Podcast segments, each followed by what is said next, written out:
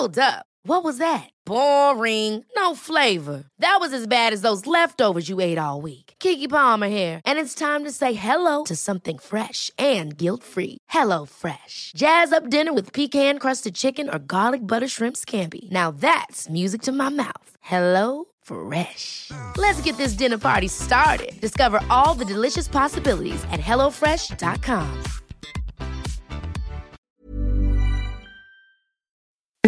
Escuchas, escuchas un podcast de Dixo. Escuchas Nutres, Nutrición y Salud en Dixo. Con Fernanda Alvarado, Sol Sigal y Mariana Camarena. Por Dixo, la productora de podcast más importante en habla hispana. Oigan, pues aquí estamos de nuevo en un programita más de Nutres. Tenemos un tema que es interesante, es la dieta postparto. Yo soy Sol, esta voz que escuchan, ya nos debe- yo creo que después de tantos programas ya deben ser. Sí, no, Deberíamos bueno, hacer ya. eso, una trivia de ver si nos reconocen. ¿Quién soy? ¿no? Sí, exacto. bueno, nosotros somos Nutres, en Twitter estamos como arroba NutresTV eh, con número, en Facebook NutresTV todo con letra y tenemos nuestra cuenta de mail que es nutres arroba gmail.com y pues vamos a hablarles sobre la dieta posparto. Estuvo por ahí circulando una encuesta y Mariana nos va a platicar. Ni bueno ni malo. Pues esta semana les preguntábamos que cuántos kilos habían subido en el embarazo. Y nada más y nada menos que las respuestas eran las siguientes. Pusimos la opción de menos de 9 kilos. El 18% de las respuestas subió menos de 9 kilos. Entre 9 y 12 kilos fue el 42%. Muy bien. De 12 a 20, el 20, casi 8%. Y más de 20, el 12%. Así que la recomendación más bien es basada en eh, pues todo lo, que implica para la salud subir más de 9 o 10 kilos o menos, o si subes más de 20, ¿no? Eh, hay muchas personas y más bien muchas mujeres que pues cuando suben más de 20 kilos pueden tener problemas serios cuando es el momento del parto. Eh, incluso puede ser el riesgo de abortos, puede ser desde desarrollar diabetes gestacional, en fin, preeclampsia, etcétera. Entonces, yo aplaudo a este 42% Sí. que subió entre 9 y 12 kilos. Yo creo que ahorita estamos las mujeres como en este hay ambiente más de hay que conciencia. bajar, no, o sea, no hay que subir tanto, no te dejes ir así como vamos a subir todos porque estoy Como gorda en dos". tobogán. Exacto.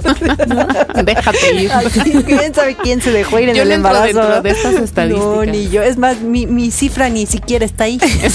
La tuya tampoco. ah. No, la mía sí, de 12 a 20. Pero a ver, ¿tuvieron algún riesgo? Yo no, porque tenía sí. 25 años. Eh, pero subí. importantísimo. O sea, aquí sí es así que hasta nos ponga un efectito el productor. Subí 35 kilos. Vámonos. Fíjate, tómala ya. No, yo subí en total como 14 y luego en la última semana 3 de pura agua. De pura agua. ¿Y cuánto, a 17. cuánto tiempo les tomó recuperar ese peso? Pues mi hija tiene 8, como 10 yo creo. Todavía no lo logró. A mí cinco más estudios en nutrición. Exacto. Imagínate nomás. Entonces, imagínate, y, porque estudian nutrición, o sea, las, pero las, las mujeres que realmente no tienen ni idea ni noción, también empezaría el riesgo con qué peso empiezas el embarazo. Yo te ¿no? voy a decir que yo sí quedé con un tema de resistencia a la insulina. Yo tomo eh, medicamento todos los días. Y ¿Cuántos no años subí. tenías cuando estabas embarazada? 32. Sí. Yo creo que si me hubiera yo embarazado a esa edad, hubiera No, tenido yo tengo problemas. todos los claro. antecedentes. Es lo que hablábamos un poco en el otro programa, ¿no? El de la semana pasada de lo, del síndrome metabólico. Yo tenía todos los antecedentes y pues tómala.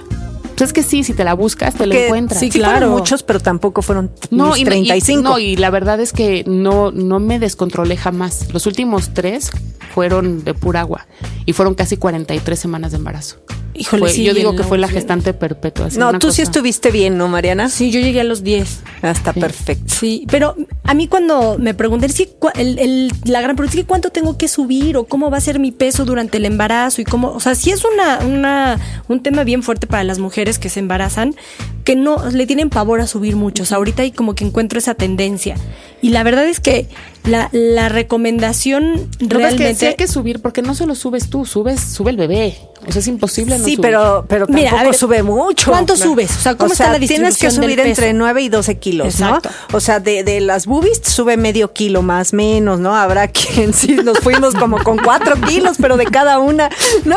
Luego, la placenta, pues es casi un kilo, ¿no? Al, todos lo- los fluidos debe ser como otro kilo, ¿no? El útero También o- crece. Es otro kilo, ¿no? E- Es más o menos de, de fluidos como 2.5 más agua, otros 2.5, estás hablando de 5. De grasa son 2.5 kilos, pero es súper importante esa grasa y lo platicábamos Claro. ahorita antes porque, o sea, al final del embarazo se acumulan entre 3 y 4 kilos de grasa, que esos son más o menos 35 mil calorías que sirven para la lactancia. Eso Que eso- está- esas calorías se van a convertir en leche, digamos. Exacto. es porque cuando más gasto energético tiene tu cuerpo es durante la lactancia. Por eso es cuando puedes aprovechar para bajar de peso. Ahí sí puedes, en el embarazo no. O sea, entiéndete que tre- 30, 20 kilos, ¿de dónde? O sea, es grasa más agua, Mira, más... Bueno, En y promedio- estos datos, yo Ajá. nada más quiero decir, estos datos que das es para, eh, bueno, mamá que se embaraza en su peso, peso. y de un solo bebé. En embarazo Exacto. gemelar o tal son otros datos. El Pero bebé no- de 3 a 4 kilos. Nada no más lo dije, pero... la recomendación, como justamente personas, mujeres que llegan en un peso normal y que están embarazadas tal vez de un, de un bebé, durante el primer trimestre deben de subir entre 1 y 2 kilos. Para el segundo trimestre son 500 gramos por semana, semana. y para el tercer trimestre entre 500 y 700 gramos Sí, por los semana. últimos, Pero tú sabes ¿no? que para eso realmente la dieta se modifica 250 calorías. Es muy poco. Sí, No hagan caso a la súper poco. abuelita de que No se coman multiplica por por dos. dos, se multiplica No, no. por 1.25. Realmente la dieta, y la puedes empezar a aplicar además a partir del segundo trimestre. O sea, realmente no necesitas... De hecho, por ejemplo, gordo. si en la lactancia, que es cuando más energía gastas, nada más necesitas comer 500 más. Exacto. Durante la lactancia, suponiendo que tuvieras embarazado en tu peso. Y que si te quisieras, embarazaste con sobrepeso, puedes Ahí no, déjalo. no Puedes no aumentar las subir. qui- Exacto, y entonces terminarás estando en tu peso.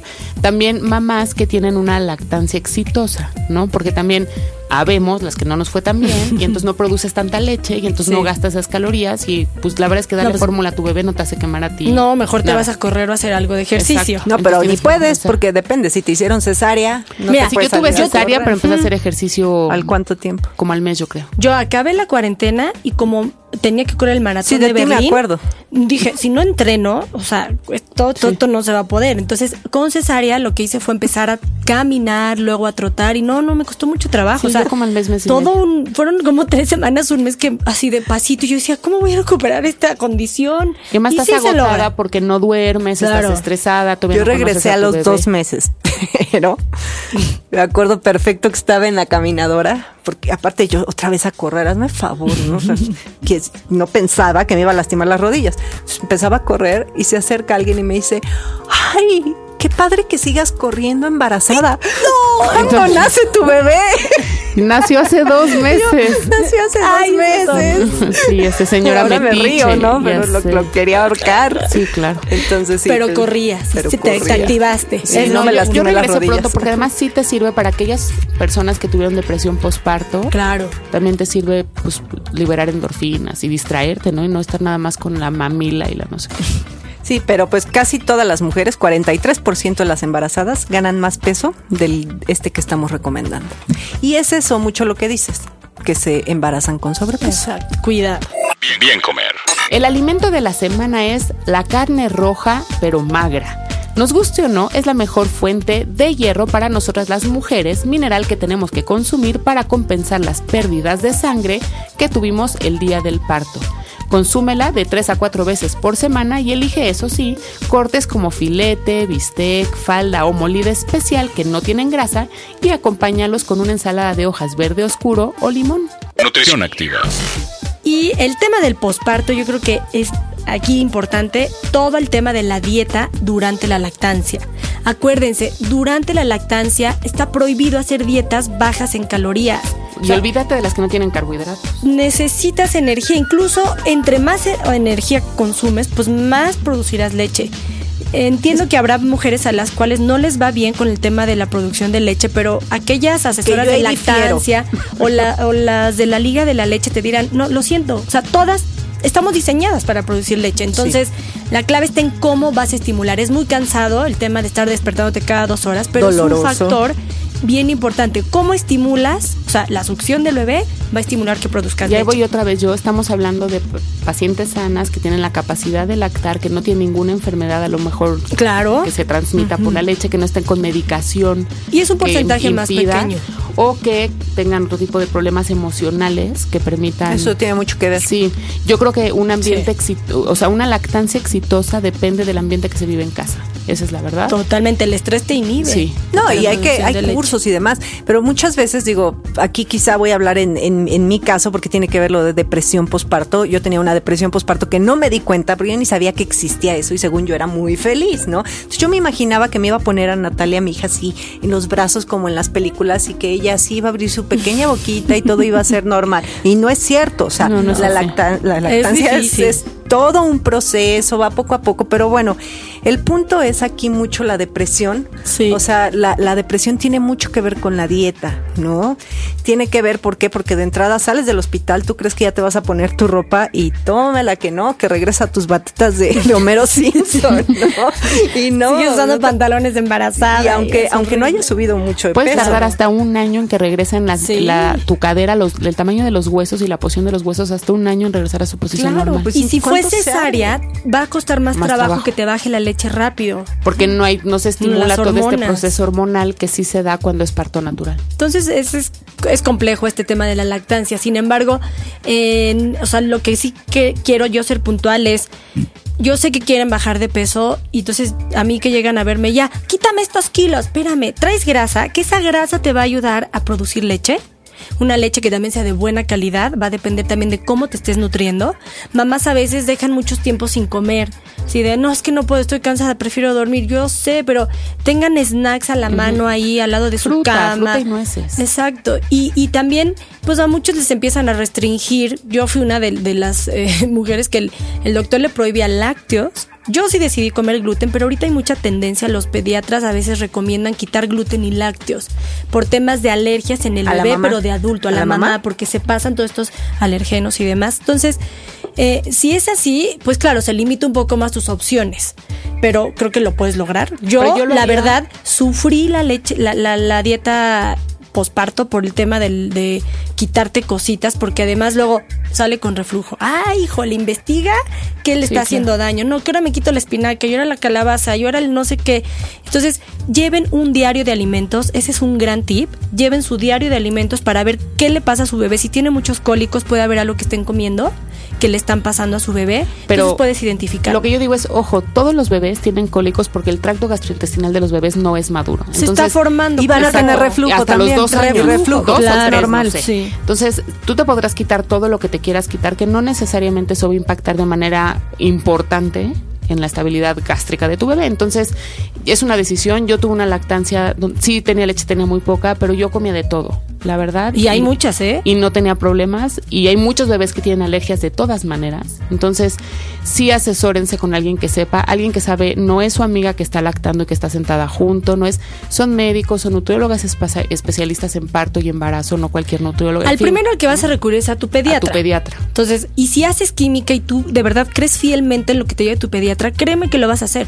O sea, a mí cuando me dijo, no, lo único que te pido es que sí controles los lácteos, va, Pero perfecto. además te dice controlar, no te dice Exacto, no evítalos. quítalos. O sea, es- no te Era tomes- una vez a la semana podía comer quesadilla, pero lo demás le metía eh, pescado, carne, pollo, lo que decíamos en el alimento de la semana. Pues sí, nos guste o no, la carne de, re- de res, magra, Sí. obviamente. bueno, si hay problemas de colesterol alto y demás, pues con mayor razón bajarla la grasa, pero te ayuda. Yo te voy a decir, yo tengo una amiga hierro. ahorita embarazada, ve- eh, vegana, estricta, y decidió durante el embarazo comer carne roja porque su bebé no estaba creciendo. Y el, y el, sí, el veterinario, el pediatra le dijo, perdón, el pediatra le dijo, tienes que comer carne roja, porque si no, pues no y a vas a eso, llegar a, a buen eso iba, yo, yo les quería decir que tiene mucho que ver también eh, eh, cómo estás el post, cómo hiciste el pre. Durante Claro. el embarazo nada más se enfocan, a veces hay unos, hay médicos que nada más te dan ácido fólico, ¿no? Y tomas ácido fólico y el ácido fólico hasta acá. Pero por ejemplo, quitan alimentos, estaba leyendo un artículo que comer una prox de 350 gramos semanales de pescado durante el embarazo va a evitarte muchísimos problemas a ti y al bebé y es más hasta de depresión. Claro. Claro, el omega 3. El- el Y omega- es lo mismo el que pasa 3. Y le tienen miedo al mercurio, porque te dicen, Claro. es que es el mercurio, pero es más el beneficio del pescado que el riesgo que puede tener el mercurio. Además, el pescado tiene una sustancia que aminora ese riesgo de mercurio. O sea, Sí. es Sí. mejor que sí coman pescado. Y lo mismo pasa con la actividad física. Hay muchas mujeres que no hacen ejercicio antes de quedar embarazadas y cuando quedan, no, que como no quieren subir de peso, quieren empezar a hacer ejercicio. Para mí la recomendación es, si tú eras deportista antes de embarazarte, digo, Sonia Chávez, la conocemos aquí, Y ella corrió, sí, ya nació su Y bebé. aparte Felicidades, queremos, Anita. Sonia. Ella corrió no sé qué distancia con una panza gigante, la paraban en la calle y le decían, eres un irresponsable, ¿por qué corres? Porque ella ha corrido toda la Toda vida. la vida. Entonces puede seguir. Yo, de hecho, creo que fue en el maratón de la Ciudad de México, entró a la meta una chava con un embarazo que se veía como de ocho meses, siete meses, yo no sé, como muy panzona, muy bonita, ¿no? Si tú fuiste atleta antes de quedar embarazada, puedes seguir con tu rutina. y yo les hice hace hasta ejercicio todo mejor, el ¿eh? Les hace bien. Claro, A, las mujeres el embarazadas, el parto y el embarazo mucho y más todo. sencillo, claro, claro. Yo hice ejercicio hasta antes de irme al hospital. O sea, yo nadaba, no sé qué, hasta Sí, antes de irme al hospital. Y tú es lo que dices, ¿no? Tú te recuperaste de volada y te fuiste a hacer un maratón.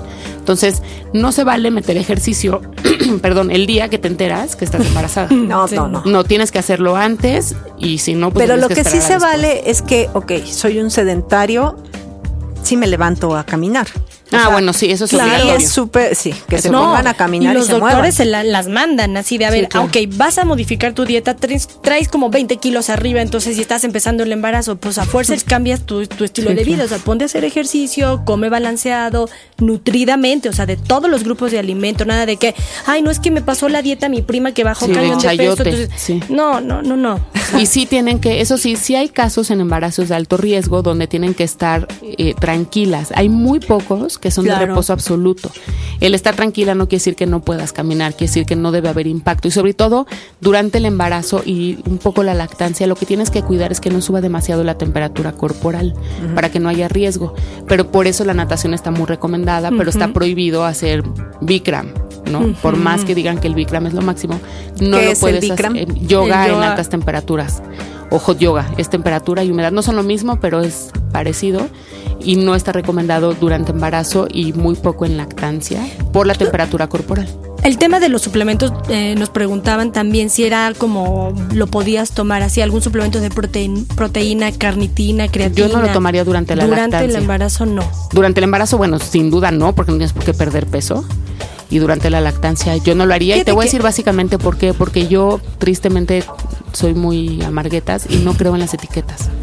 Yo no sé si están reportando todos los ingredientes que tienen. Exacto. No es lo mismo, estás pensando en algo grado farmacéutico. Quizá no es carnitina pura. Exacto. Es y eso es lo que me carnitina da con- miedo porque sí permea a través de la placenta. Sí. ¿Y para qué quieres, no? Yo durante el embarazo que también seguía haciendo pesas y ejercicios de fuerza, o sea, al final lo único que limité eran las pesas obviamente de peso libre, ya sabes, este desplante con la con la pesa así grande, pero yo sí tomaba proteína en polvo después de después de entrenar, traté de comprar una proteína orgánica, vegana y Eso te puede dar más certeza. Porque mm, yo decía, bueno, a ver, necesito también, ¿no? Este, cubrir ciertos requerimientos de proteína, tanto para mí por el ejercicio que acabo de hacer, como para la misma formación una- del bebé. una- y no me pasó nada. Una marca así tipo Sun Warrior y eso que están como más estudiadas. Pues eh, yo, yo tomé carnitina.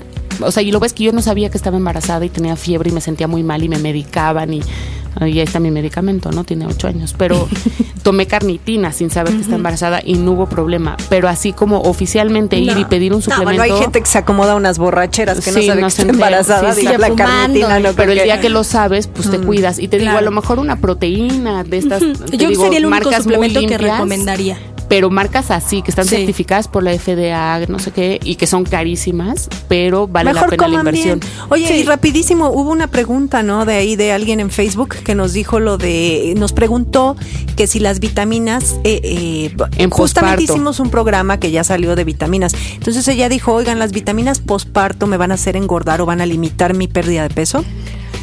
A las, de los multivitamínicos que recomiendan, no te van a promover perder peso.